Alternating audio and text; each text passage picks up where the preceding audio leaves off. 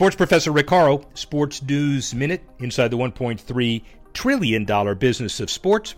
The votes are in, and the bottom line is a survey conducted by Whitman Insight Strategies and MRC Data. The survey polled about 1,100 likely voters, 48% male, 52% female, across the U.S. in mid October to examine the intersections of entertainment, influence, and politics ahead of the election you know, celebrity influence has long been associated uh, with the impact stars have using their platforms to shed lights on issues or to persuade the public in one way or another.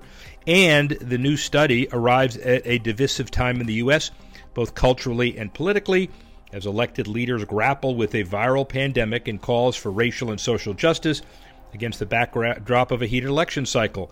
The votes are in and Tom Hanks, Dwayne Johnson, Oprah Winfrey, and LeBron James have the most trusted opinions on political and social issues, according to a new survey of American voters published by The Hollywood Reporter.